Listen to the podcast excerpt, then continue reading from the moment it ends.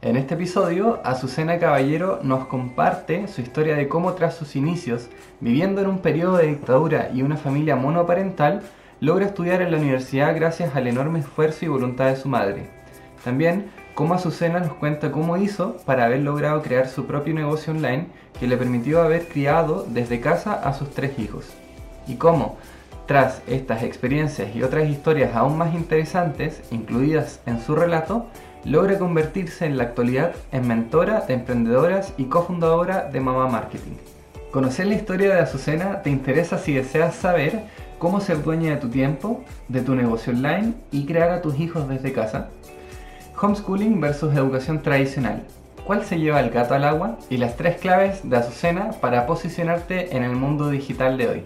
Azucena Caballero es una madre homeschooler coach de madres empoderadas, empresaria, conferenciante e historiadora. Codirectora en las páginas pedagogiablanca.net, mamamarketing.net y mujeresempoderadas.org. Además, Azucena es escritora de ficción y no ficción. Ha escrito y publicado 12 libros, 6 de ellos número 1 y 3 long sellers disponibles en Amazon Kindle.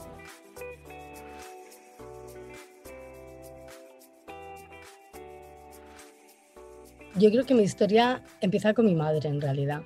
Mi historia empieza eh, siendo yo niña, habiéndome criado en, una familia monoparental, habiendo nacido en, una época en la que en España era muy difícil para una mujer ser madre soltera, porque había una dictadura, y había una dictadura muy condicionada por la religión y la moralidad católica, por lo tanto, pues ser madre soltera era una lacra.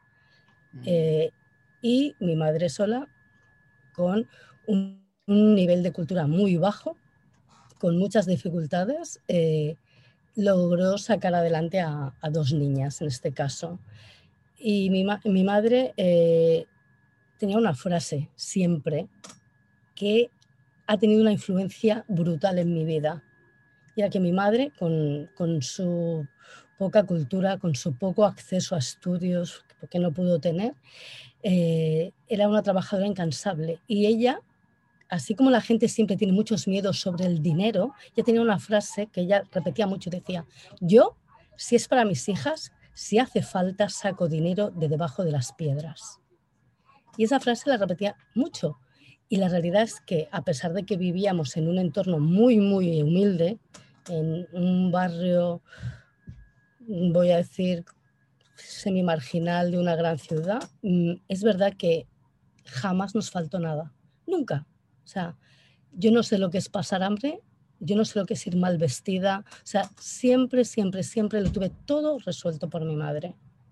Ella iba mal vestida, ella se quitaba algo de la boca para dármelo a mí. Pero mm. es verdad que para sus hijas lo sacaba de donde fuera, de donde fuera, hacía lo que fuera y sacaba adelante a sus hijas. Es tan así que mi madre, ella consiguió hacer la revolución, ella consiguió que con su sus orígenes y los de sus hijas, ella consiguió que su hija, que soy yo, fuera a la universidad, que eso era algo para otra gente de un entorno similar impensable. Em, y con las cosas buenas y malas que tenía mi madre, como cualquier otra, a mí hay cosas que, que me dejó como muy grabadas. Y todo esto lo cuento porque eso tuvo un impacto muy grande cuando yo fui la que me convertí en madre. Pero cuando yo me convertí en madre, de repente, la que sintió que era la herramienta para proveer a sus hijos era yo. Y la que tenía que hacer lo que fuera para sacar adelante a sus hijos y sacar dinero si hacía falta debajo de las piedras era yo.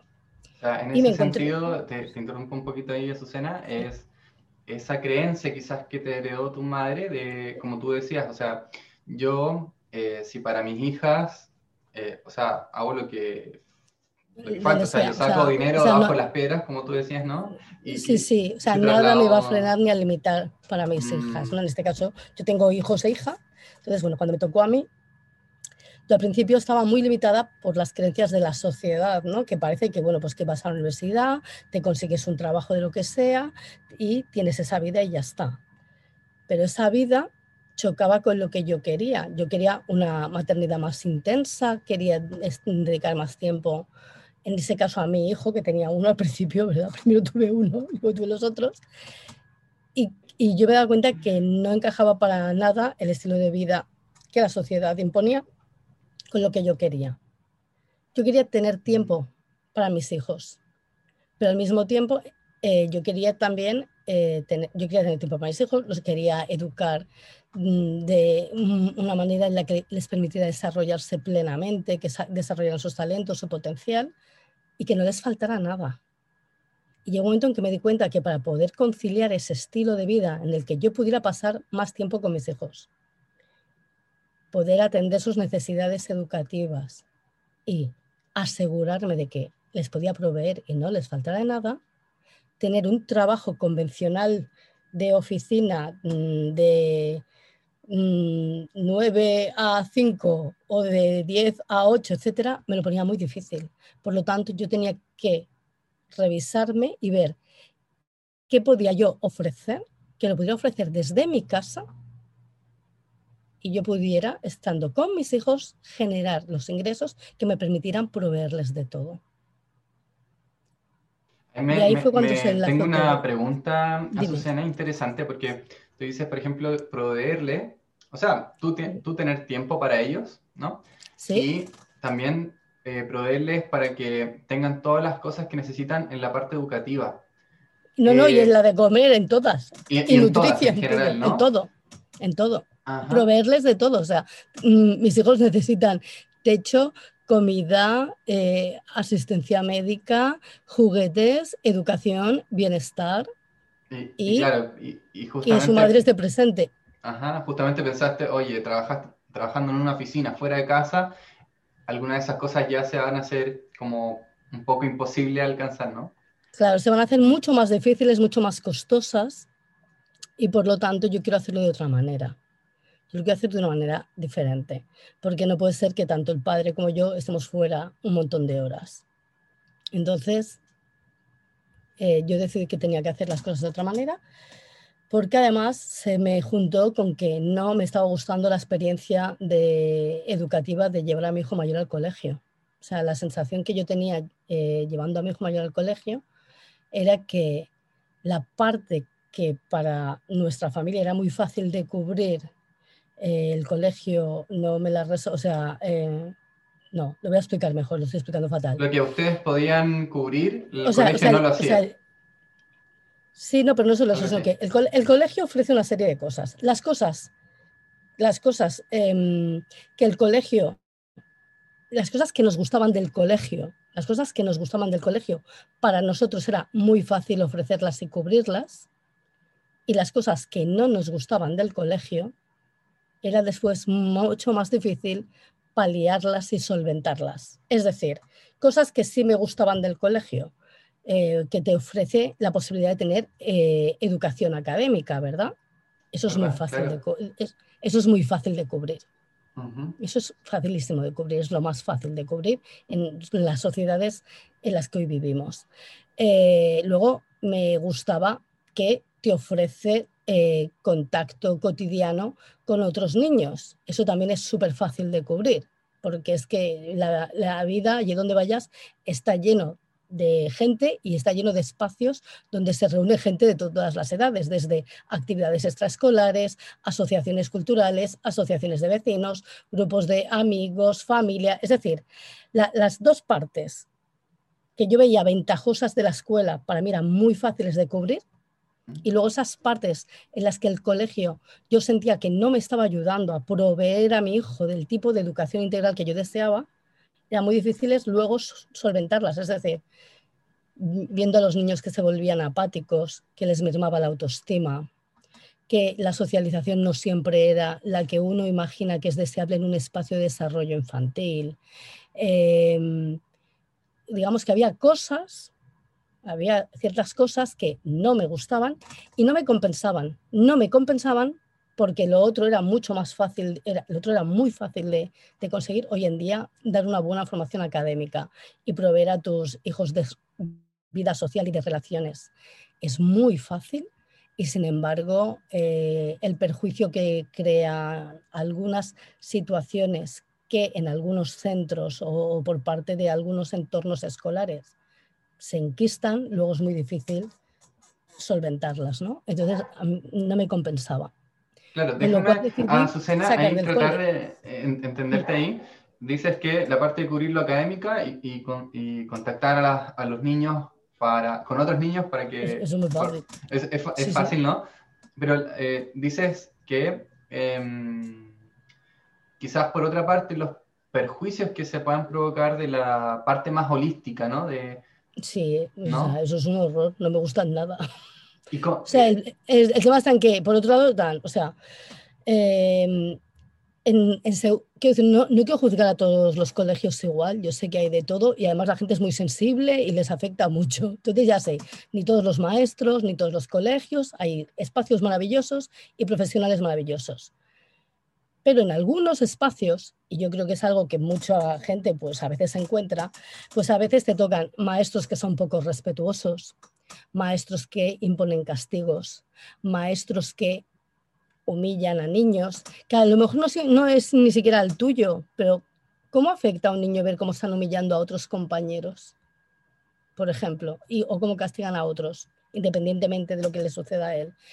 Eh, algunos de los valores que se imparten es que no, no me gustaban para nada, desde la competencia, luego el, el, valor de que se haga todo rápido, aunque sea un churro, ¿vale?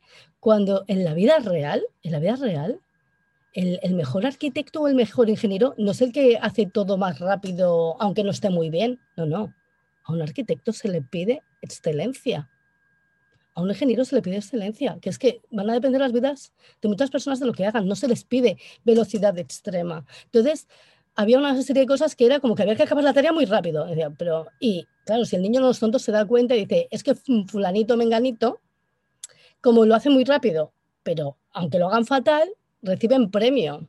Yo, como tardo, nunca recibo premio. Mm, ¿Por qué yo nunca? O sea, entonces era una serie de competencias, pero que se dan con niños ya de 3 y 4 años, o sea, es que no se entiende.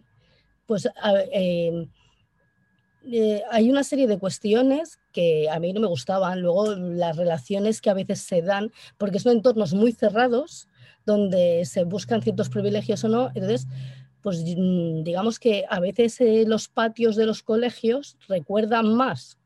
Esto que voy a decir es muy heavy, pero lo siento así. A veces, a veces, lo voy a repetir, a veces no siempre, pero a veces, recuerdan más al patio de una cárcel que a un jardín de desarrollo de la infancia. Entonces, digamos que las cosas que sí son buenas o ventajosas del colegio, que las tiene evidentemente, eran muy fáciles de cubrir por nosotros y sin embargo, e, esas cosas que van mermando la autoestima de los chavales, que les van convirtiendo en apáticos, que te encuentras con críos que llega un momento en que todo aquello que huela a aprendizaje o a conocimiento les crea rechazo, les crea rechazo por la vivencia que han tenido, porque el ser humano es curioso por naturaleza. Em, digamos que había una serie de cosas que hacían que la experiencia vital del niño no, fuera la, que sus padres deseábamos que fuera y decidimos que es que no queríamos continuar por ahí y llegó un momento en que decidimos desescolarizar al, mayor. o sea, embarazada del segundo. Ajá. O sea, para cerrar un poquito e, esa parte nada más, Azucena, a mí me resuena un montón.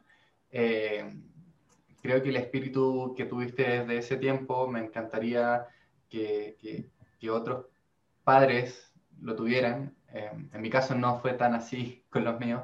Em, lo respeto también y lo acepto. Pero detrás hay un entendimiento tuyo que me encanta, que me encantó escuchar y esto de como esta parte más holística, ¿no es cierto? Que tiene que ver más con la autoestima, de cómo se van criando a través de esta de este, este hmm. modelo educativo donde a veces, a ratos también, o frecuentemente incluso, hay, eh, eh, perciben los castigos, el poco respeto, las etiquetas, los valores, el sentido de la competencia y el deteriorar de alguna u otra forma eh, el, el, sentido del aprendizaje, haciendo de repente que les genere, como tú decías, les, les, cause rechazo. ¿no? A, un aprendizaje que es innato del ser humano. Entonces, como que hay cosas que no se entienden Y, no se entiende. Y, simplemente lo, siento a nivel ya incluso emocional, el, relato que tú me compartes y, lo, sí, lo encuentro increíble, ¿sí? ¿Sabes lo que pasa, Miguel? Que la, la, mayoría de madres y padres, cuando mandan a sus hijos al colegio, con tres años, con cuatro, con cinco, con seis, ¿vale? Porque, por ejemplo, en España la etapa obligatoria de educación empieza a los seis, con lo cual hay padres que mandan al nene con tres y otros que lo mandan con seis, hay de todo. La mayoría de madres y padres cuando mandan a sus niños al colegio, si somos honestos, la mayoría envían a niños con ganas de descubrir el mundo, con una alegría, que son niños encantadores, simpatiquísimos, que quieren hacer un montón de cosas.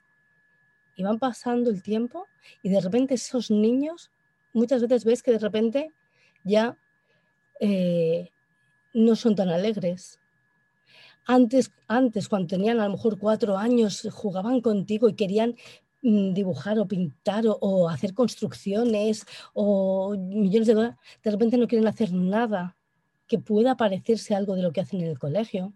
No todos, ¿eh? pero hay niños así. Y luego yo saqué al mío muy pronto, pero tengo familiares, tengo amigos y puedo ver eh, otros aspectos y niños que dices, no puede ser, si este niño con 3, 4, 5 años era una maravilla, era, veíamos en él tantas promesas y oportunidades maravillosas de amor por, por descubrir cosas y de repente con 8 no quiere ya ir al cole. O sea, va como el que va, ¿sabes? Mm, eh, a, un castigo. O, o que lo único que les atrae de ir es que van a ver a los amigos. Y claro, eso es muy triste porque a los amigos también los ven cuando van a deportes, los ven en clases de cerámica o robótica, los ven en la plaza del pueblo, los ven en los eventos eh, culturales eh, del barrio, de la ciudad, de su pueblo, en la familia, etcétera y tal. Es decir, no puede ser que los niños vayan a espacios que deberían ser de desarrollo pleno de potenciales, talentos y capacidades de los niños para darles herramientas para el día de mañana ser personas capaces, independientes y con proyectos e intereses que nos los devuelvan. Entre los, según el niño, pero entre los 8 y los 15, que nos devuelvan a un porcentaje excesivamente alto de niños que están muy desencantados de lo que significa aprender. Y eso está sucediendo, no en todas las aulas, no en todas las escuelas, pero está sucediendo. Y yo soy una madre loca que no soportó ver que ese proceso se estuviera iniciando con su hijo, con solo cuatro años, que ya estuviera entrando en la dinámica de la apatía. El, el mío entró en la dinámica de la apatía más pronto que otro, quizá, pero yo decidí que ni, o sea, ni por asomo, ni por asomo que no lo iba a consentir. Además de las etiquetas, ¿no? O sea, que o sea las etiquetas ya que van poniendo, que le ponen al tuyo y a los otros. Y llega un momento en que la gente acepta como normal lo que no es normal. Y yo me di cuenta que eh, mi madre hizo la revolución a su manera, consiguiendo que yo fuera a la universidad. Y consiguió educarme de una manera distinta a cómo la habían educado a ella y de cómo se había educado en generaciones anteriores en mi familia, ¿verdad? Bueno, pues yo iba a ser igual de valiente. Yo iba a dar un paso adelante y yo iba a educar a mis hijos de una manera distinta. Porque si yo quiero tener un resultado distinto y yo quiero que la sociedad cambie, voy a tener que hacer el cambio en primera persona. Y para mí el cambio en primera persona supuso educar a mis hijos de una forma totalmente distinta a como se estaba haciendo de manera convencional. Totalmente distinta es mentira, porque muchas cosas las he hecho igual que los demás. Pero sí decidí que el servicio que me presta el Estado, yo decidí que no lo iba a tomar. De la misma manera que si tú quieres vas al médico que te proporciona el Estado y si por lo que sea no te interesa o no te conviene, tienes derecho a buscar otras alternativas para tu salud, yo decidí que yo iba a buscar otras alternativas para que mis hijos tuvieran una educación que les ofreciera libertad, es decir, que no les limitara, que le pudieran decidir qué querían estudiar, qué querían hacer con sus vidas luego, que no les pudieran limitar en ningún ámbito, pero que estuviera más centrada en acompañarles y, permitir y permitirles desarrollarse tal y como ellos eran, desde el respeto y la empatía y muy enfocado en que ellos, por encima de todo, fueran buenas personas, fueran respetuosas, fueran personas empáticas con los demás y pudiendo encontrar cosas que realmente les hicieran ilusión, les amaran y que nunca jamás perdieran el interés por seguir conociendo el mundo, eh, su entorno y seguir aprendiendo y aprendiendo y aprendiendo. Y cuando yo empecé tenía todos los miedos del universo, porque no lo hacía nadie y todo el mundo, eh, todos los discursos que te dan es como que vas a convertir a los niños en marcianos, que estás loca, que les estás haciendo mucho daño y tú tienes que mantenerte firme en aquello que tú de verdad crees que es bueno para ellos y observar, porque si ves que no, pues oye, no pasa nada, te has equivocado, por suerte el colegio tiene ahí las puertas y puedes regresar. Pero me salió bien, a mí me salió bien. Sea, esa última parte a mí me encanta porque yo, de alguna u otra forma, uno piensa, ok, es una madre, Azucena es una madre que se atrevió a hacer algo diferente con sus hijos, ¿no es cierto? Eh, perdón que ahí está ladrando mi perrita. Eh, está bien, es normal.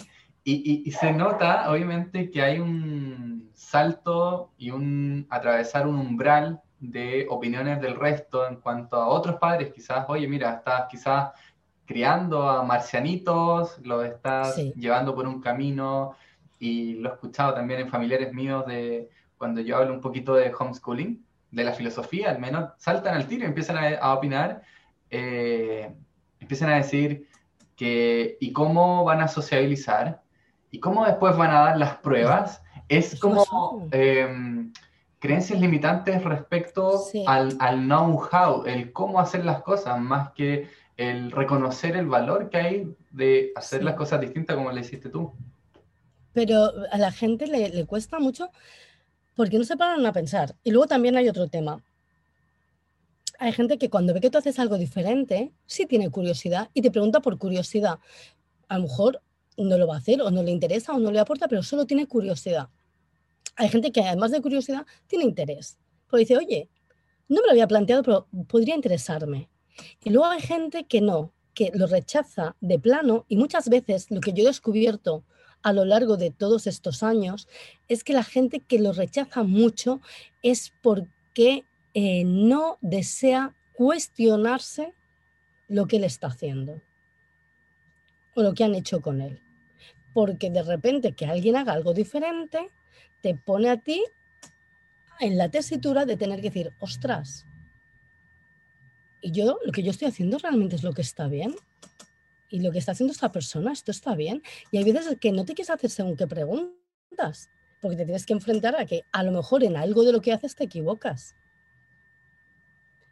Ojo, yo me he equivocado en muchas cosas.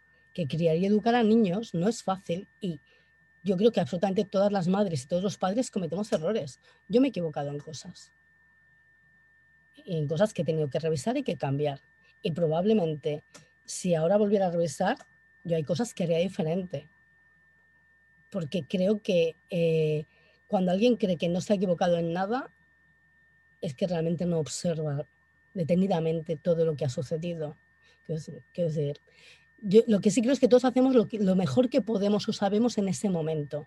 Pero eso no quiere decir que ahora que sé más, ahora que ya sé más, claro que hay cosas que haría de otra manera. En ese momento, claro, cuando lo decidiste y empezaste a educar de manera distinta a, tu, a tus hijos, eh, ¿lo hiciste más a tu manera? ¿Buscaste ayuda? ¿Tuviste una referencia, un mentor, un libro?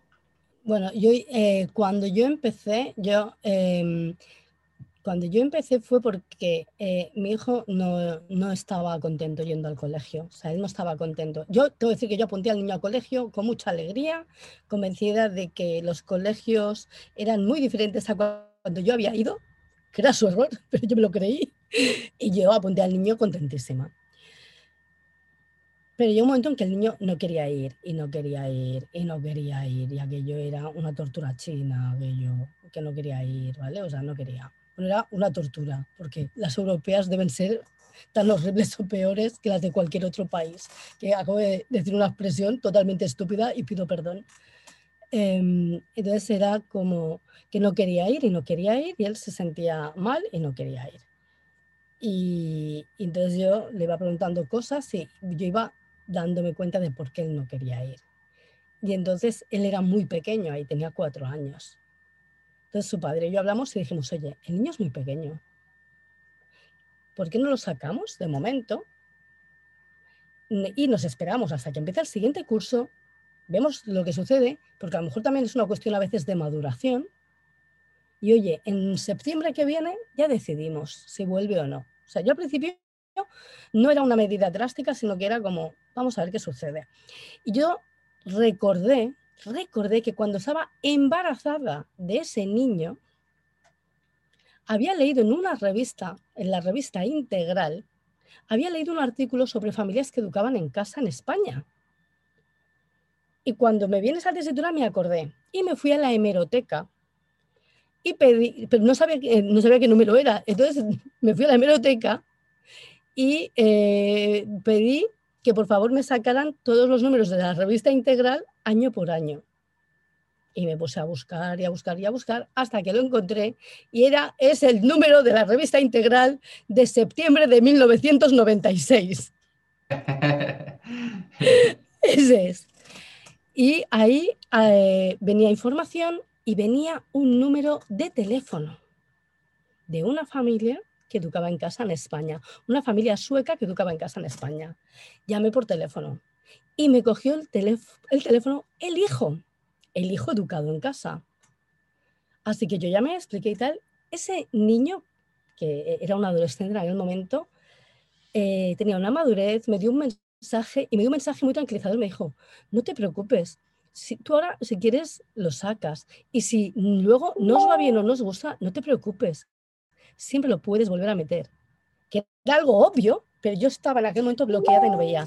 Y me dio muchísima luz. Y dije, ah, es verdad. Y me dijo, por cierto, em, eh, otra familia que educa en casa junto con mis padres y tal, han montado una página online, una página web y una lista de correo. Una lista de correo de Yahoo, que ahora yo creo que igual se lleva menos, pero yo os estoy hablando de hace 20 años.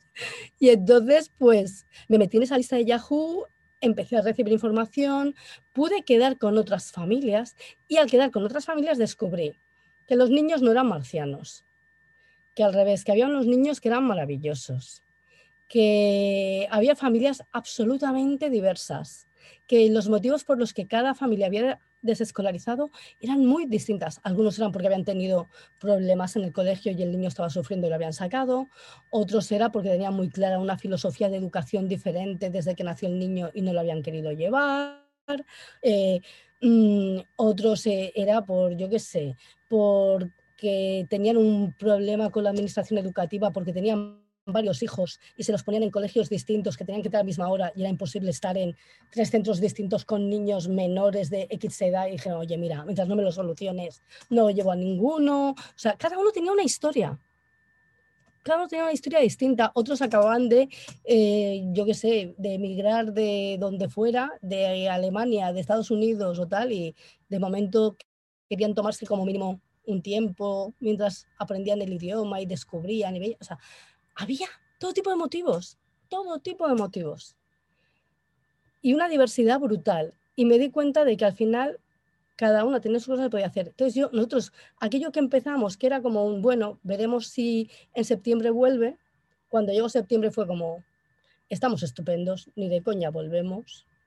Y eso continuó y continuó, y ya el niño no volvió hasta que entró a la universidad. Y, y, los otros, pues el segundo no fue nunca al colegio hasta los 16 años, que se fue a hacer, digamos, lo que sería bachillerato. Y mi hija, la más pequeña, se ha educado en casa hasta ahora mismo y en septiembre se va a ir a una escuela de arte. O sea que después del primer hijo, entonces fue eh, de alguna otra forma más sencillo, ¿no? Sí, eh, lo el los porque ya con el primero habías tomado tus decisiones, habías más o menos tanteado el terreno, los libros, las familias que Claro, y, y, con el, y con el primero cometí errores que luego no cometí con los otros, por ejemplo. Mm, sí. Porque yo al principio tenía mucho miedo, entonces al principio intentaba hacerlo todo como muy parecido al colegio. Yo, mm, Eso es un error. Azucena, yo quería complementar un poquito de un tema que tú dijiste al principio de cómo está, yo lo digo en mis palabras, cómo eh, la manera en cuando entran se les va apagando la luz a, esta, a, estos niños, ¿no? Eso me pasa a mí, de verdad. Em, yo no tenía, y, es para complementar un poco, o sea, eh, cómo yo lo encuentro tan real todo lo que tú me estás compartiendo, porque eh, yo no lo pude compartir mucho eh, con nadie, obviamente a esa edad, algo que me pasaba en ese entonces y recién lo puse, lo puse sobre la mesa el tema cuando tenía quizás 16, 18 años, eh, pero en ese entonces cuando tenía 4, 5, 6 años, me pasó, por ejemplo, cosas que me marcaron mucho, por ejemplo, una vez hice un invento, hice, hice un invento de mm, creé algo, me acuerdo, con madera y, lo, y, lo, y se lo presenté a una profesora en, en prekinder y, y, se lo llevé como regalo y me, y me, lo rechazó y me dijo, entremos nomás al, a, a la sala y me cre... ahora que lo veo a nivel, ahora sé como el concepto de creencia, me quedó la creencia de que mis profesores no valoran lo que yo creo desde mi creatividad desde esa edad me, me, me, quedó esa impresión con los profesores en general. Em, otra cosa es que, por ejemplo, yo me tiraba del, del furgón. Mi furgón nos no pasaba todos los días a buscar a mí y a mi hermana. A, ¿Cómo se llama? A, nuestra casa para ir al colegio.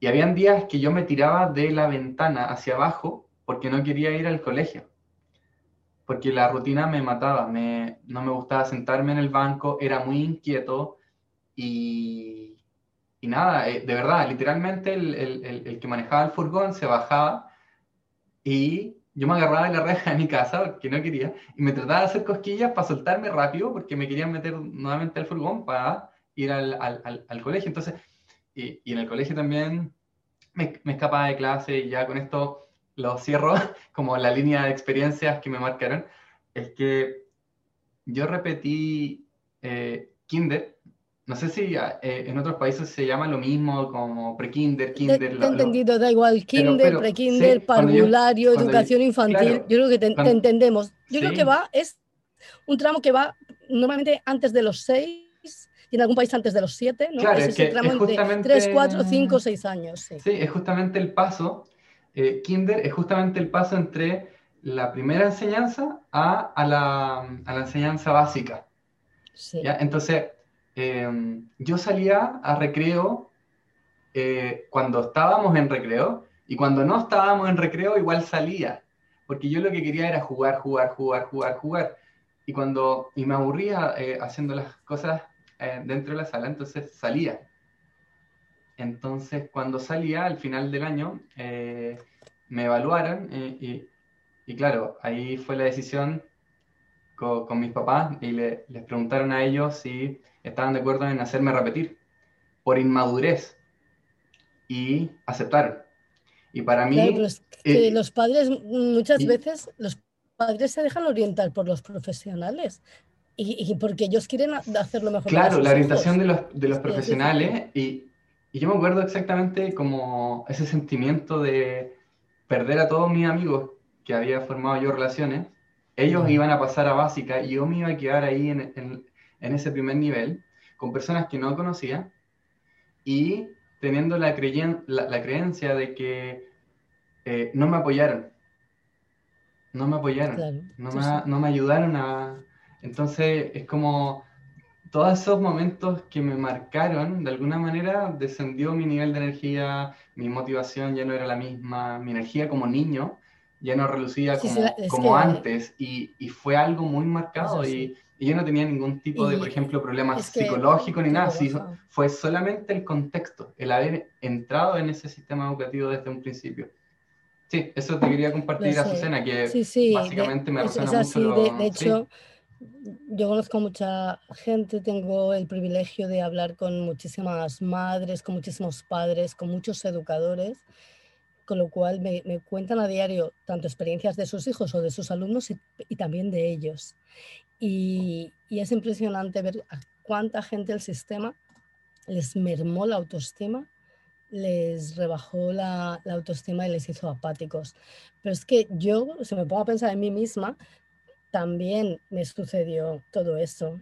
Yo recuerdo, yo tenía siete años, iba segundo de, de primaria, de enseñanza básica, y a mí me encanta la Navidad y me encantaba la Navidad. Y hicieron un concurso que tenías que hacer un dibujo para Navidad. Yo me pasé toda la tarde, toda la tarde dibujando, toda la tarde dibujando un Papá Noel que me quedó precioso.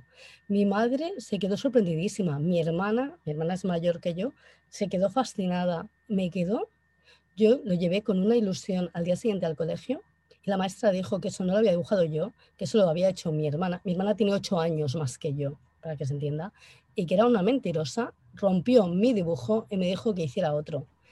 En ese momento, ¿qué hice? Dibujé un churro y sabes que desde entonces nunca jamás he vuelto a dibujar y siempre que he dibujado algo he dibujado fatal y siempre he tenido la creencia de que yo no sabía dibujar y que dibujo muy mal.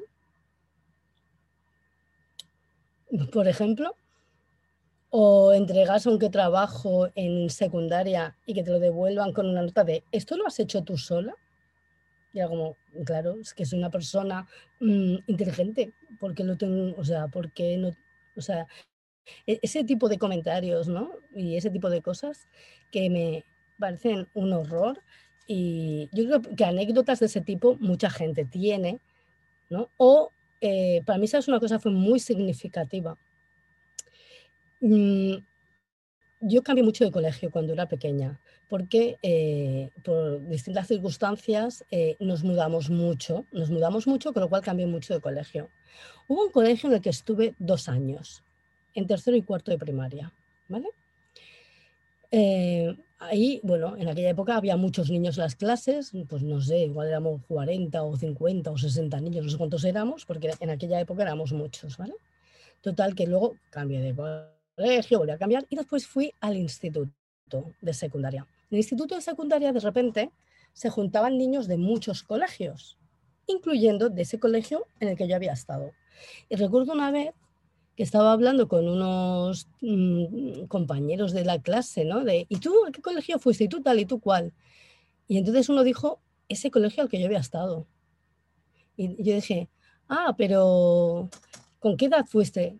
Eh, fui siempre desde pequeño, nunca cambié de colegio. Ah, y, pero cuando en tal curso, mm, ¿tú con qué profesor ibas? Y dijo con el mismo profesor que yo. Y yo, pero ¿has repetido algún curso? Era como, este niño no ha ido conmigo. no, no, me dijo, Azucena, fui contigo a la misma clase dos veces, dos años. Él me recordaba y yo a él no. Y de repente me puse a pensar y me di cuenta de por qué yo no le recordaba. En ese colegio, en aquella época, nos sentaban segregados en base a si se consideraba que eras mejor o peor estudiante a mí me ponían siempre en la última fila, pero de los mejores estudiantes. Me ponían en la última fila porque hablaba demasiado, pero de los buenos. Entonces estaba la de los mejores, ahí estaba yo en esa, la última fila, pero estaba en esa, o sea, en la de los guays. Los otros, que nos sentábamos de dos en dos. Otra, que se sentaban de dos en dos, es decir, tenías compañero que estaban bien. Y luego estaban a los, en los laterales solos los que se consideraba que no eran buenos estudiantes. Y el maestro nos animaba a que no les hiciéramos caso porque esos niños no eran buenos estudiantes y tenían que estudiar. Es decir, sistemáticamente el propio maestro se ocupaba de que esos niños quedaran marginados. Y entonces fue cuando me di cuenta y dije, ostras, este niño era uno de los que estaba en los laterales, a los que el sistema solo porque no eran buenos estudiantes, que significa que es que no te da la respuesta que tú quieres en un examen de algo muy concreto, un día muy concreto, hicisteis que creyéramos que no merecían tener nuestra amistad y nuestro reconocimiento. Y a lo mejor eran bellísimas personas, quizá eran buenos amigos, buenos hijos, buenos hermanos, a lo mejor tenían un talento maravilloso en algo fuera de esa aula, a lo mejor eran buenísimos jugando al Monopoly o contando chistes o eran maravillosos en otras facetas de su vida. Y hicisteis que no tuviéramos la oportunidad porque nos condicionasteis, porque os aprovechasteis de que éramos niños. Y me pareció tan brutal, me pareció tan fuerte, que dije, es que no quiero nada similar para mis hijos. Me encanta, porque en verdad, bueno, esta conversación, si bien es cierto que es, a ver, uff, es que no, no, no había hablado nunca, creo, no, no, nunca, con, una, con alguien que tenga el homeschooling tan enraizado en su día a día, en realidad, como fue eh, en, tu historia, en realidad. Eh, y me cambia la perspectiva, o sea, estaba como procesando realmente, probablemente después de eh, tres horas después de esta reunión, o incluso de la semana que viene, voy a seguir procesando y decantando lo que me acabáis de decir. Porque de me, verdad, me mandas preguntas, me, dices, me dices, Azucena, me ha quedado esta pregunta, que yo te la contesto. es que de verdad, eh, siempre ha sido un concepto, una filosofía, que la intuición me ha, llevado a, a decir, eso es verdad. Pero nunca he conversado con una persona como tú, por ejemplo, que tiene mucha experiencia y ya lo ha vivido y lo ha hecho en su propia familia, con sus propios hijos, y ya eso me lleva a pensar, ok, yo no soy de pensar de que voy a tener hijos todavía. quizás, eh, pero si los tuviera, yo, sé que, yo sé que esta filosofía, gracias a esta conversación, la voy a instaurar. La voy a instaurar y yo lo sé. Yo lo sé. Eh, y eso te lo agradezco simplemente por, por, la conversación que hemos tenido hasta ahora. Yo, yo, yo te voy a decir que además el, el, homeschooling tiene una cosa extra muy buena, que es la relación que se suele generar entre eh, los miembros de la familia, porque como pasas más tiempo, más, más tiempo juntos, os conocéis mejor, os entendéis mejor y todos aprendemos a tener más paciencia. Digo en general, quiero decir, hay de todo. Hay familias que se llevan fenomenal, familias que no. Hay, y hay veces que estás hasta más arriba y más allá de estar con tus hijos, pero eso me he dado cuenta que es algo inherente a la maternidad y la paternidad. Porque mis amigas que llevan a sus niños al colegio muchas horas diarias, también hay veces que están mm, hasta arriba de sus niños o de situaciones que pueden darse en casa, porque eso tiene que ver con la maternidad, con la paternidad y con la convivencia y no exactamente con qué opción educativa elijas. Tiene que ver con que la convivencia no siempre es fácil, por mucho que te quieras. Y eso me gusta recalcarlo. También me gusta recalcar que eh, en, el, en, mi caso, en el mío de mi familia, cada familia es un mundo, en el caso de mi familia, em, eh, mi, tanto yo como su padre nos hemos implicado, pero tengo que decir que además luego los niños entre ellos también siempre se han ayudado y cuidado mucho, lo cual también ha favorecido que todo fluya más. Y yo tengo que decir que considero y siento que me ha salido bien, pero no solo porque mis hijos hayan podido tener, cumplir objetivos académicos, sino porque además, quiero decir, o sea, tienen amigos, tienen novia, el mayor tiene su trabajo, vive independiente con su novia, tiene, ha terminado no solo su carrera universitaria, sino también ha terminado su máster, o sea, tiene como una vida totalmente integrada como cualquier otra persona. Por lo tanto, todos esos miedos de, oh, que no podrá, que no podrá, no, perdone, lo ha podido todo. Bueno, todo no, quiero decir, lo, lo mismo que cualquier otro chico, solo que él lo hizo por un camino diferente, ¿vale? Y el segundo está ahora, perdona, iba a decir, el segundo ahora ha terminado el segundo año de universidad, eh, tiene su novia, tiene sus amigos, tiene una vida como la de cualquier otro chico de su edad. Es decir, que, que para nosotros no ha supuesto nunca una limitación y sin embargo en ciertos aspectos sí les ha dado muchas alas. Sí, y me encanta. Y te voy a preguntar con respecto, por ejemplo, ya a un, ejemplo más concreto para quizás esos padres que digan, ok, pero ¿cómo fue em, en la práctica esto de solucionar sus rendiciones de pruebas, ya que están estudiando en la casa, cómo rinden las pruebas? O ya que están en la casa, cómo sociabilizan. Em, ¿Podrías como compartir ejemplos concretos de, por supuesto. en qué partes socializan, eh, cómo hacen con la rendición. No, no para ir no tan amplio en este tema, pero por lo menos para a paliar un poco esas creencias que muchos papás tienen de ni siquiera intentarlo, ¿no?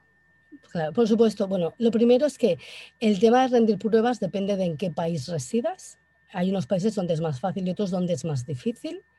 En el caso de España en concreto, como no está reconocido, eh, lo que la gente suele hacer, hay varias opciones. Una es, o bien lo apuntas a una escuela a distancia en Estados Unidos para que pueda seguir teniendo eh, eh, sus títulos y sus diplomas, o hay gente que sencillamente lo que hace es que los lleva al instituto cuando van a hacer el último curso de la secundaria para que ahí ya salgan con su título y continúen. Hay gente que lo que hace es que los chavales se preparan para hacer pruebas de acceso a formación profesional, o sea, hay distintos caminos, no, hay uno solo. Hay otros países donde es más sencillo. Por ejemplo, en México es más sencillo, pueden hacer em, pruebas a través de LINEA. En Chile es muy sencillo, pueden hacer, rendir pruebas incluso año por año. O sea, todo depende del país. Hay países en que es muy fácil y en otros en los que no tan fácil, pero de una forma u otra se puede hasta el final. En mi caso concreto, nosotros eh, apuntamos a mi hijo a, una escuela americana y después homologamos el título eh, de high school por el de bachillerato español. Eso con el mayor, ¿vale? Eh, porque luego el mediano se educó en casa hasta los 16 y se fue a un instituto en Reino Unido. Porque nosotros, cuando mi hijo mayor terminó de educarse en casa ya todo, hizo pruebas para poder estudiar en Londres y, le cogieron y se fue a Londres. Y como yo trabajo online y soy dueña de mi tiempo y de mi negocio, pues decidimos que nos íbamos también a mudar a Inglaterra. No íbamos a estar pegados a él, queríamos que él tuviera su libertad, su vida, su espacio, su tiempo, pero sí queríamos que si necesitaba algo, queríamos mejor estar en dos horas en coche que depender de conseguir un vuelo, etcétera y tal. Entonces, eh, vivimos a unas dos horas y media de Londres, para que te hagas una idea. Es decir, él, siempre ha tenido su espacio y su vida independiente, pero si, si era necesario para alguna cosa, podíamos, para una emergencia, podíamos acudir. Entonces, claro, el mayor se fue a la universidad y entonces el segundo con 16 se fue a un instituto a hacer, bueno, aquí es el Sixth Form, se llama en Reino Unido, son A-Levels, que es el equivalente al bachillerato. son los dos últimos años de high school, para que me entiendas. Ajá. O sea, de los 16 a los 18. Ajá. Y, con la parte de... Ajá. Y, con la parte de sociabilizar, entiendo que hay muchas opciones, o sea, yo... Hay muchas, hay muchas, pero ya con eso, sí. Y la parte de sociabilizar, por ejemplo, de el, el segundo hijo, ¿no es cierto? Que me imagino que se crió desde el principio con el tema de homeschooling. ¿Cómo sí, sí, o sea, familia? No, o sea, no, fue, al cole hasta los 16, o sea, el mayor, el, segundo no fue al colegio hasta los 16 y la pequeña aún no ha ido nunca al colegio. Ok, pero, y, justo en ese contexto, ¿cómo hacen salidas familiares? Ellos salen, ellos, ellos quizás después de, no sé, desde qué edad empezaron a sociabilizar por ellos mismos, sin tanto con el acompañamiento de ustedes como padres. Claro, todo depende, entiendo, de que depende de en dónde vivas. Entiendo que cuando vives en una ciudad pequeña o en un pueblo es mucho más fácil que cuando vives en una gran ciudad que probablemente te ofrece muchas opciones, pero a lo mejor los niños hoy en día van menos solos. Eh, nosotros por los espacios en los que vivíamos, eh, yo podía ir con ellos a tomarme un café a la terraza de la plaza y mientras yo tomaba un café con alguna amiga o algo, ellos podían libremente jugar con los demás niños del pueblo que estaban ahí en la plaza, con lo cual era muy fácil que empezaran a jugar y eso es que con dos añitos, bueno, con dos añitos yo estaba al lado, no me separaba, pero ya iban jugando, pero ya luego pues ya tienen tres, luego tienen cuatro, luego tienen cinco, y empiezan a jugar y a correr y se disfrazaban, iban con capas, y otros niños del pueblo también llevaban capas y jugaban, y, es decir, vas haciendo. Después, yo les siempre les he buscado actividades extraescolares fuera de casa, como música, eh, tenis, karate, pintura, o sea, lo que han querido. Han probado muchas cosas, unas las han, han perdurado en el tiempo, otras no. Entonces ahí también hacían amigos, se conocían, Y luego, eh, en algunos de los lugares en los que he vivido, era tan sencillo como salir a la calle. Salían a la calle, los demás niños que vivían en la misma calle salían a la calle Y lo que pasaba era que de repente en tu casa entraban cinco niños que venían a comer magdalenas a tu casa y otro día te aparecía tu niña con un bocadillo así que se lo había hecho la madre de su amigo Mickey. Y, decía, ¿y esto? Es que ir a casa de Mickey nos han hecho la merienda a todos. Y decía, madre mía, esta mujer ahí, todos los niños con los bocatas. Es decir, entiendo que eso, en según qué espacios o ciudades, no es fácil en, según, en según qué lugares es más sencillo. Mm. Y luego, aquí sí voy a dar una clave esencial que yo, yo, en mi opinión, creo que es esencial para poder hacer homeschooling, que es que tienes que ser proactiva o proactivo. Es decir, cuando alguien lleva a sus niños al colegio, digamos que en principio está tranquilo de que su hijo va a socializar.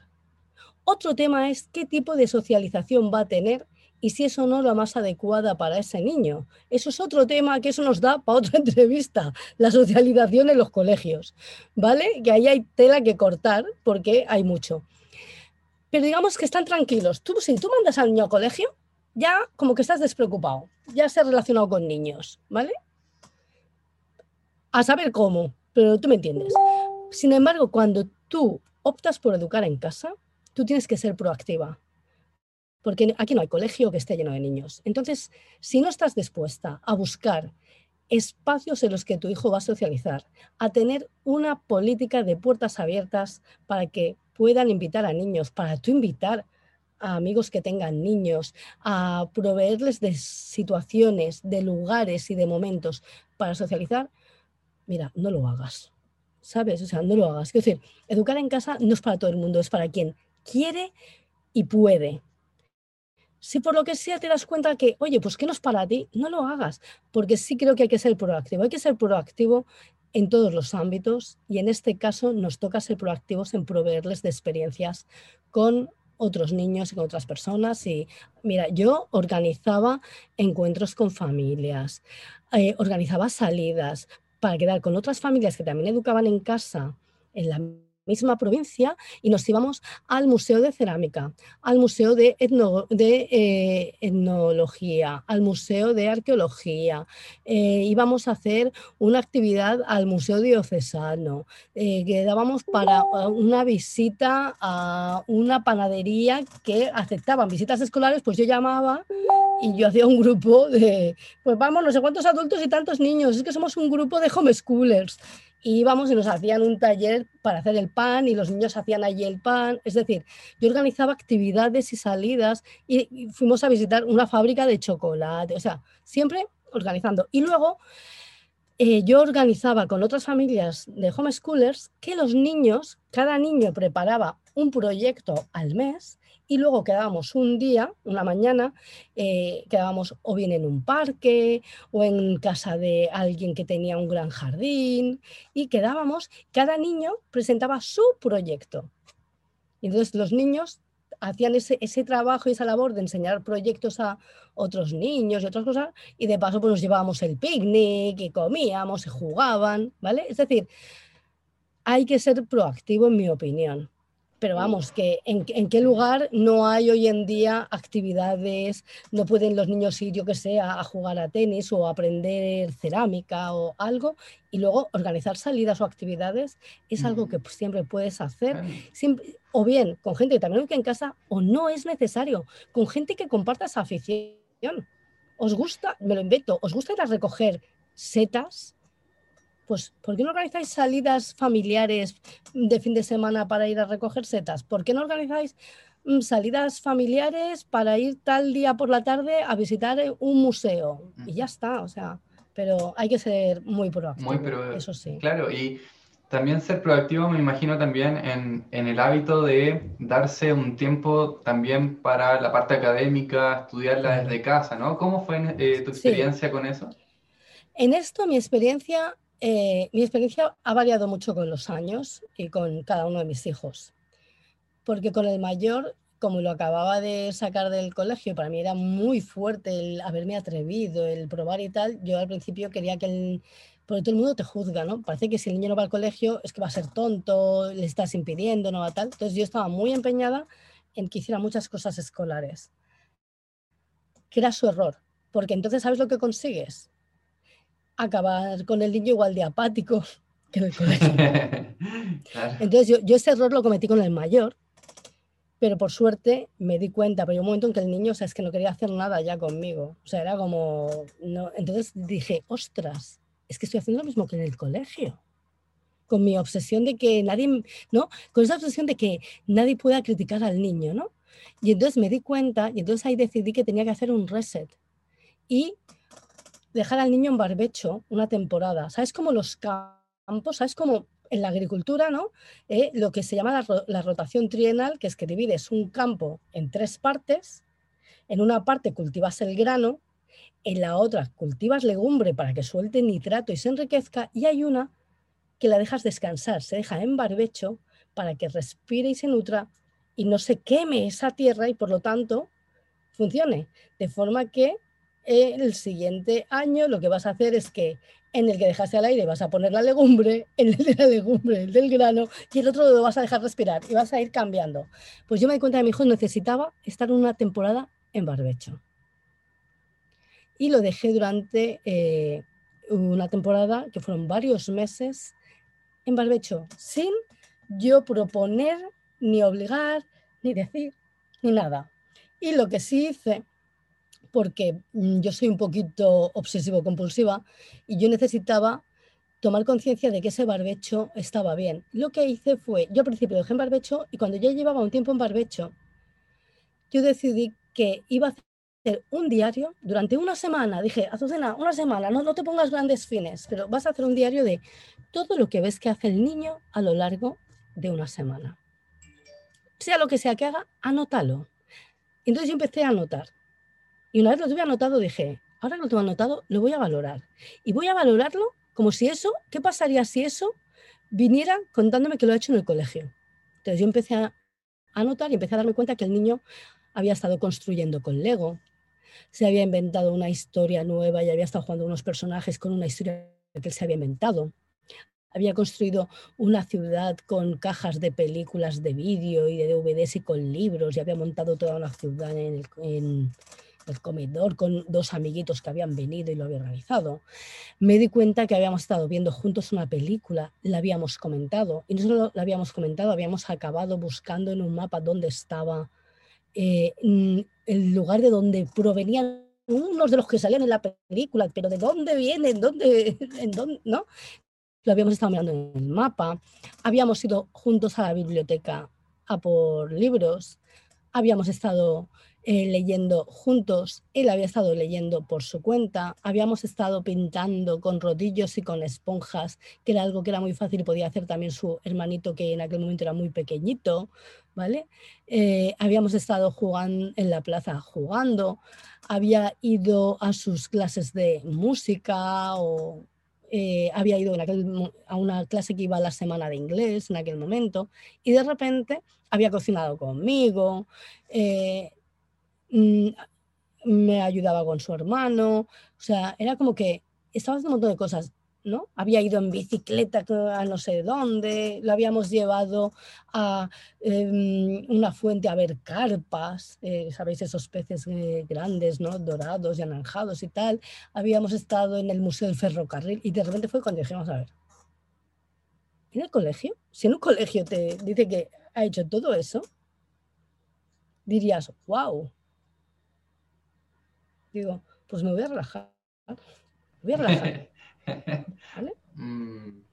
Y entonces dejé ese espacio y entonces poco a poco fuimos recuperando el, hacer proyectos y cosas que le interesaran. Y yo lo que empecé a hacer era que en base a lo que a él le interesaba en ese momento, era en torno a lo que investigábamos, íbamos descubriendo otras facetas del mundo. ¿Vale? Y no, no importa, de cualquier cosa que a un niño le interese, se puede empezar a sacar una cantidad de temas y de cosas y una conversación lleva a otra. Y si tú les lees y ellos leen y se veis juntos películas, documentales se los comentáis, y, o sea, y si él quiere luego hacer cosas, y si luego pues hacéis un proyecto porque se lo va a enseñar a otros, y va haciendo, va haciendo, hasta que ya llega un momento en que de repente ya no solo es que el niño aprenda, sino que ahora tenemos que pensar en qué objetivos vas a acabar teniendo en tu vida y te tenemos que preparar para que saques esos objetivos. Pero ahí ya es cuando a lo mejor ya tienen 12 años que ya dicen, ostras, es que yo el día de mañana quiero poder mm, hacer X cosa, me da igual, ser músico, ser paleontólogo, ser médico, ser lo que sea. Y de repente entienden el por qué ahí necesitan más estructura y que tú les acompañes más, o incluso que necesites ayuda y que les acompañe otra persona. Porque, ¿verdad que cuando un niño va al colegio o al instituto, a pesar de que está muchas horas rodeado de profesionales de la docencia, a nadie le extraña que pueda necesitar un extra y que vaya a una academia o que tenga un profesor particular, cuando en el fondo es alarmante, si lo pensáis. ¿En qué otro trabajo alguien va a recibir X servicio, no sé cuántas horas, y luego lo tiene que complementar con otro porque no le están dando lo que se supone que ha contratado? Ojo, ¿eh? Ojo. Pero es normal. Por lo tanto, como nosotros también vivimos integrados en sociedad, de la misma manera que cualquier niño o adolescente escolarizado puede tener una ayuda extra, si tu hijo que se educa en casa necesita una ayuda extra, por favor búscala y ofrécesela. Entonces, y ahí vas haciendo porque necesitas que todo eso lo saque, porque tú si quieres que sea una persona libre, que si elige ser agricultor o ser malabarista, es porque le apasiona, no porque no tiene opciones.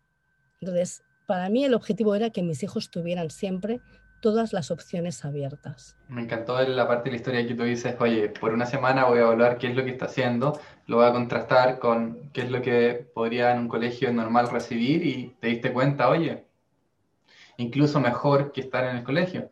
Me encantó, de verdad, y me gustaría ahora preguntarte, eh, ¿cómo dirigimos la conversación hacia esa parte que tú habías comentado de que eres dueña de tu tiempo y de tu negocio? Claro, todo está relacionado. Es decir, yo por qué necesité ser dueña de mi tiempo, de mi agenda y tener mi propio negocio, porque quería poder, en este caso, educar de otra manera y conciliar mi vida de una manera diferente para poder conciliar mi vida de una manera diferente, no podía trabajar para otro con los horarios que socialmente están establecidos como horarios de oficina o de comercio, porque eso me impedía a mí poder vivir esa vida que quería vivir en ese momento, porque mis hijos eran pequeños entonces. ¿Sabes? O sea, ahora me podría ir a una oficina, ahora ya me daría igual. Pero en aquel momento no. Claro. claro, pero en aquel momento no. Entonces la, vida pasa muy rápida y si somos honestos, el tiempo que te pasas eh, criando y educando de manera intensiva a tus hijos, que pueden ser como mucho 15 años, que nos estamos muriendo con 107, o sea, es que es muy poco. Entonces yo necesité reconvertirme a mí misma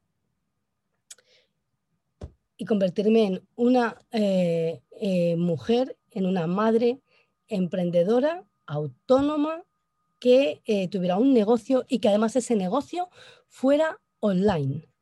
Porque si me hago emprendedora, pero monto una tienda física en un pueblo, estoy otra vez condicionada por el horario comercial. Y yo necesitaba huir de ese horario para poder criar como yo quería hacerlo en ese momento.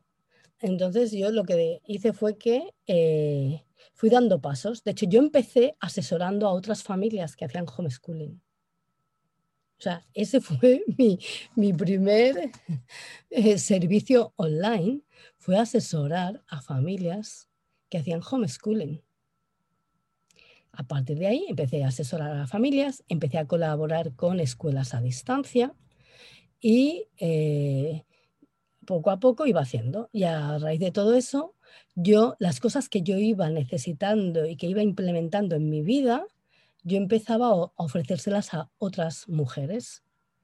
¿Vale? Y poco a poco pues eso fue creciendo y empecé durante, de hecho, me tiré muchísimos, muchísimos años asesorando a familias eh, homeschoolers, luego empecé a asesorar ya no solo a familias homeschoolers, sino a familias en general sobre temas de educación con toda la experiencia que yo tenía, porque yo, antes de todo eso, yo había sido profesora de eh, secundaria de geografía e historia, mi titulación es de geografía e historia, yo había sido profesora de geografía e historia, que es lo que yo te digo, o sea, si era apta para educar a los hijos de otros, pues para los míos también, ¿no?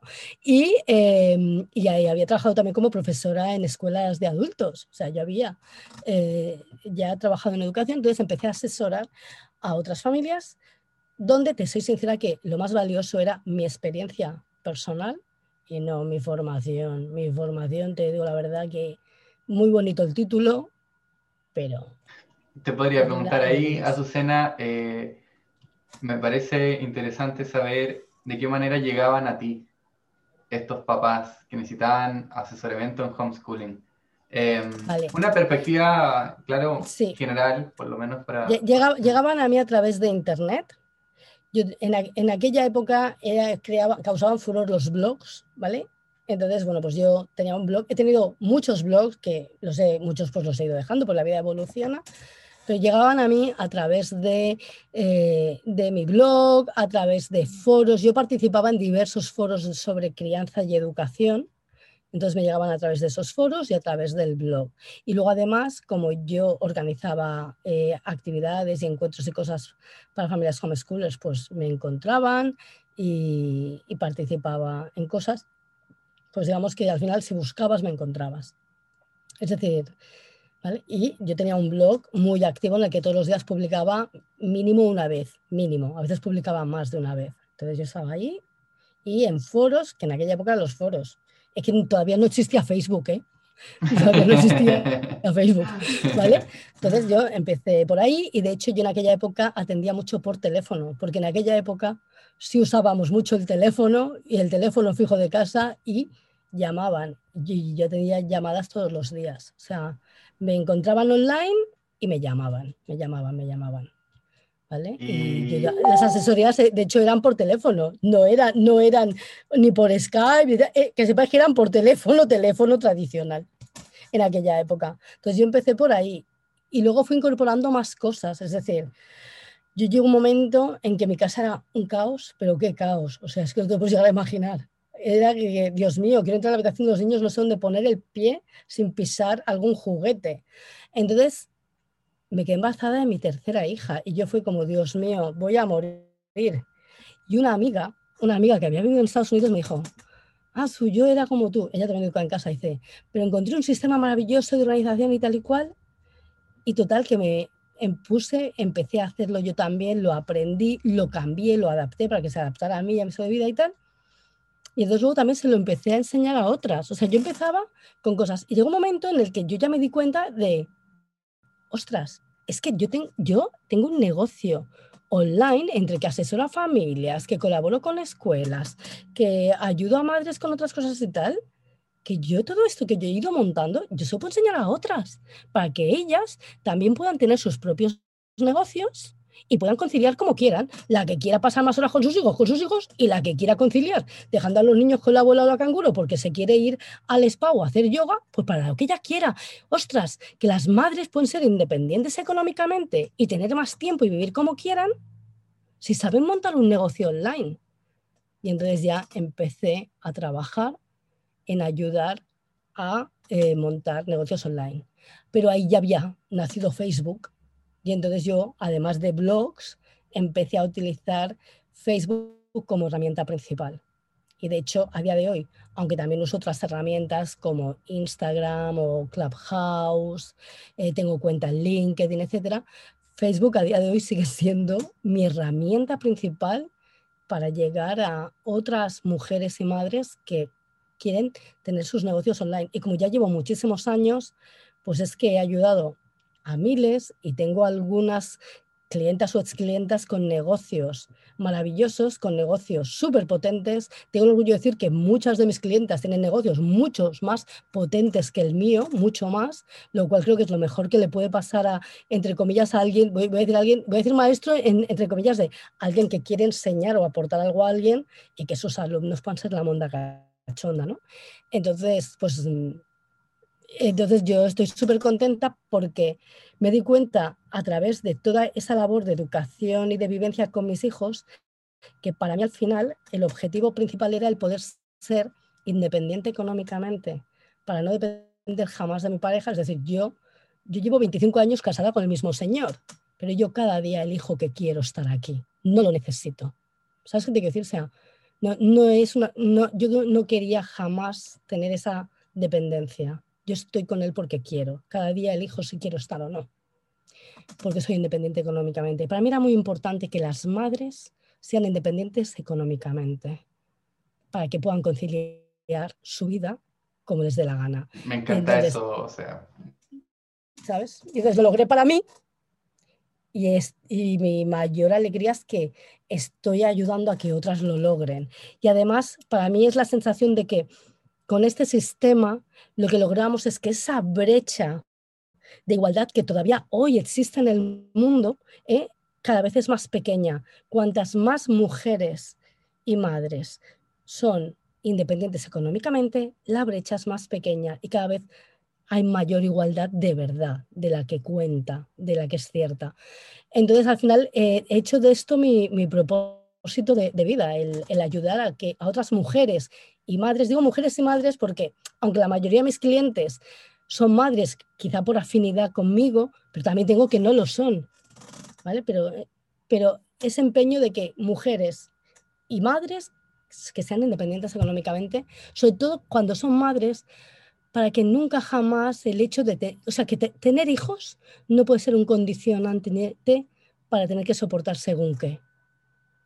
Tus hijos tienen que ser motivo mm, y motor de avance, no jamás de soportar nada ni de someterte a nada. Tus hijos son tu motor, porque por tus hijos, si es necesario, sacas dinero de debajo de las piedras. Me encantó. Con lo último que tú decías aquí, también la eh, romper también, acompañas, me imagino también a romper ese paradigma que algunas mujeres tienen por creencia heredada de repente eh, o, cultural, de que quizás el hombre tiene que ser el que aporta, el que sustenta, ¿no? Y ellas, a través de eh, tu acompañamiento y lo que tú has aprendido y les transfieres. Claro, y, se dan cuenta de que no tiene por qué ser así de que ellas también tienen derecho eh, a tener sus propios ingresos, a tener sus proyectos, porque además cuando tú tienes un proyecto, algo que te ilusiona, tu vida es más rica, porque además, o sea, yo amo a mis hijos como a nadie, evidentemente, son las tres personas del planeta quienes más quiero, pero os voy a contar una cosa que la gente, cuando son muy pequeños y, parece que es todo tu universo, no, no, no tiene en cuenta. Los hijos se van. Los hijos, si todo sale bien, se van a tener sus vidas y a disfrutar de ellas. Porque ese es el objetivo final. El objetivo final no es tener a tu niño ahí, niño ahí pegado a ti. Entonces te ha salido fatal. Tu objetivo es que tu hijo que vuele, que tenga una vida lo, más independiente, capaz y feliz que pueda. ¿Vale? Con sus más y sus menos, como todos los seres humanos, pero ostras, que, que, que vuele, que sea dueño de su vida. Y eso quiere decir tú tienes que también tener tu propio proyecto y tu propio interés de vida, por dos motivos. Uno, porque cuando no estén, tu vida tiene que seguir teniendo sentido y significado. Y dos, porque tú, como madre o como padre, eres el modelo y el rol que le va a mostrar a tus hijos que ellos el día de mañana, aunque tengan familia, tienen derecho a tener sus propios proyectos y sus propias ilusiones. ¿Hay alguna madre o padre que quiere que sus hijos o hijas el día de mañana no tengan proyectos, no tengan ilusiones y que estén todo el día ahí exclusivamente de amas o amos de casa. Nadie, ni siquiera quienes hoy en día son amas o amos de casa, desean para sus hijos que solo sean eso. Todos queremos que nuestros hijos e hijas tengan proyectos e ilusiones. Vamos a mostrarle lo que es tener un proyecto de una ilusión. Vamos a tenerlo nosotras. Y entonces ellos verán lo valioso que es y que ellos también merecen tenerlo el día de mañana. Wow. Oh, para mí todo esto es tremendo porque rompe tantos paradigmas de verdad, de verdad, de verdad, de verdad. Me encanta, me encanta, me resueno mucho porque eh, como salir un poco de la Matrix, liberarse de muchos eh, condicionantes culturales, tendencias que siguen limitando la relación, las relaciones familiares. Y Azucena, si te parece, eh, me gustaría preguntarte sobre algunos pasos que pudieras compartir de cómo, con respecto a cómo lanzarse al mundo digital pues es lo, a mí me resulta muy fácil, porque la gente cree que necesita tener una gran estructura antes de lanzarse, y es mentira. Para lanzarte solo necesitas tres cosas. La primera, tener claro en qué te gustaría ayudar. ¿En qué te gustaría ayudar? qué servicio o qué producto te gustaría vender para brindar esa ayuda, en primer lugar. En segundo lugar, ¿a quién te gustaría ayudar? Porque ayudar a todo el mundo es muy difícil. Y tienes que pensar en a quién te gustaría ayudar, porque tu mensaje va a depender de ello. No es lo mismo si quieres ayudar, por decir algo, a jubilados o si te quieres dirigir a ayudar a adolescentes. El lenguaje que vas a utilizar y el canal en el que lo vas a hacer va a ser distinto. Entonces, solo necesitas saber en qué quieres ayudar, cómo quieres ayudar, a quién quieres ayudar y la tercera clave es elegir tu canal principal de comunicación en el que sí o sí vas a estar presente de forma lo más constante posible. Siendo perseverante ahí porque ya lo tienes. Porque para vender algo no necesitas una web, no necesitas nada. Ahora mismo imagínate que yo eh, quisiera vender cualquier producto, cualquier cosa, lo que fuera. ¿Te gustaría tener conmigo X cosa, la que sea?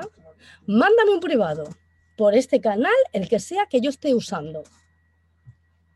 Con eso tú ya estás online y ya estás vendiendo. Lo que tienes que tener claro es con qué quieres ayudar, a quién y desde dónde. Y a partir de ahí, mm. todo lo demás ya lo irás construyendo. Lo demás ya lo irás construyendo. Pero solo necesitas eso. Me encanta porque es tan simple, suena simple, no, no quiere decir que sea tan fácil de repente, pero o sea, el tener claro en qué te gustaría ayudar, a quién, cómo quieres ayudarlos y cuál es la elección del canal que vas a elegir para comunicar constantemente como hábito, y, como tú dices, o sea, sin página web, sino simplemente ese mensaje. ¿Te gustaría que te ayudara? Aquí tengo, ¿no? Como claro, porque tú, claro, tú compartes tu historia, compartes tus experiencias, hablas de cómo tú haces X cosa, tú vas hablando y, la, y, y vas ayudando y vas aportándoles ideas, soluciones. Y hay gente poco a poco que te va oyendo y que le vas conectando desde, desde el canal que elijas. Pero que tú elijas en función de a quién quieras ayudar. Porque según a quién quieras ayudar, pues estarán en Facebook, según quién está en LinkedIn, según quién te, te tienes que ir a Twitch, no importa. Tú, como tienes claro en qué quieres ayudar y a quién, elige el canal acorde. Y desde ese canal, ayuda, ayuda, ayuda. Tú ayuda, que la gente te va a ir preguntando. Y cada, tú ayuda tres veces y la cuarta, mm, recuérdales que pueden contratar X cosa o pueden comprar X cosa. Y otra vez, ayuda, ayuda, ayuda. Y recuerda que pueden. Y ayuda, y recuerda. Y ayuda, y ayuda. Y así. Y con eso, así, así empieza un negocio online. Después no te preocupes. Tú quieres tener una super web. Mira, puedes tener el castillo de las webs. Puedes tener no un canal, sino varios. Aún así, elige siempre uno que sea el principal. Porque donde tú estés más presente es donde te va a llegar más gente. Me encanta. Y luego puedes hacer un montón de cosas, pero mm. para empezar es eso. Para empezar es eso.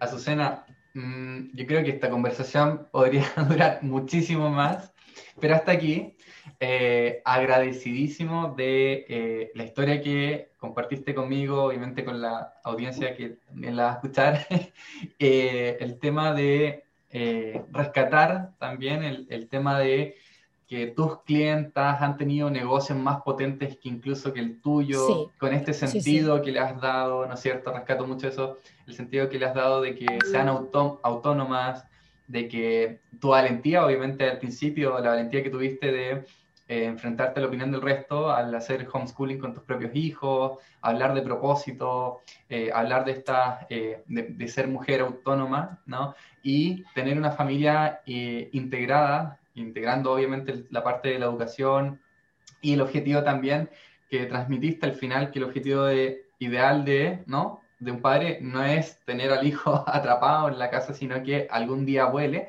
y eso sea eh, al final el, el, objetivo como, como padres, ¿no? Y, y nada, agradecerte un montón la, la, tu participación aquí en el podcast y, y nada. Muchísimas gracias, Miguel. Eh, para mí es un placer poder charlar contigo. Yo he avisado que yo tengo mucho rollo. Yo digo, a mí córtame, córtame. aquí hay una parte 2, obviamente, sí, que podríamos hablar más adelante, ¿sí? Pero yo encantada de, haber, de haber podido charlar con, contigo. O sea que muchísimas gracias de verdad por invitarme. Muchas gracias.